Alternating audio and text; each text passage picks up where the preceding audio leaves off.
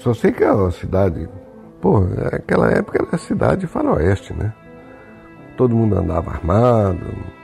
Os caras tinham um amigo muito gozado.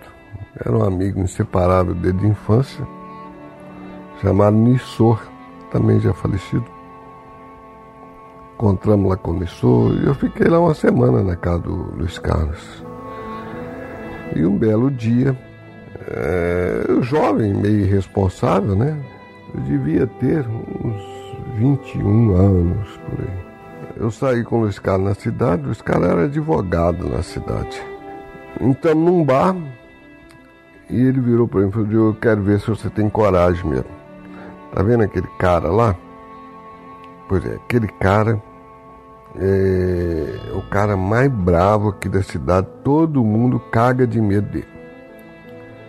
Coisa que o cara tem mais raiva que se faça com ele é colocar a mão no chapéu dele.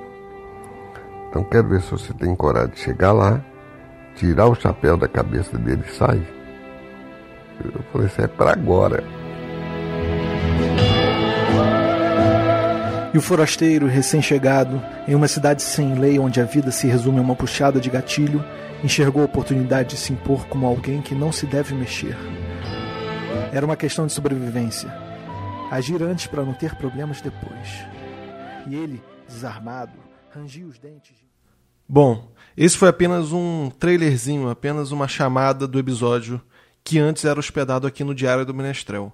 Agora, o formato Casos e Causos está sendo hospedado no Mundo Podcast.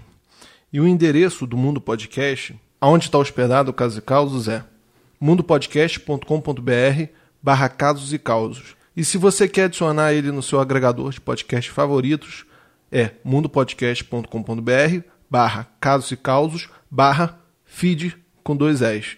Aqui no feed do podcast Diário Menestrel, eu vou continuar postando outro conteúdo de storytelling, com uma periodicidade não definida.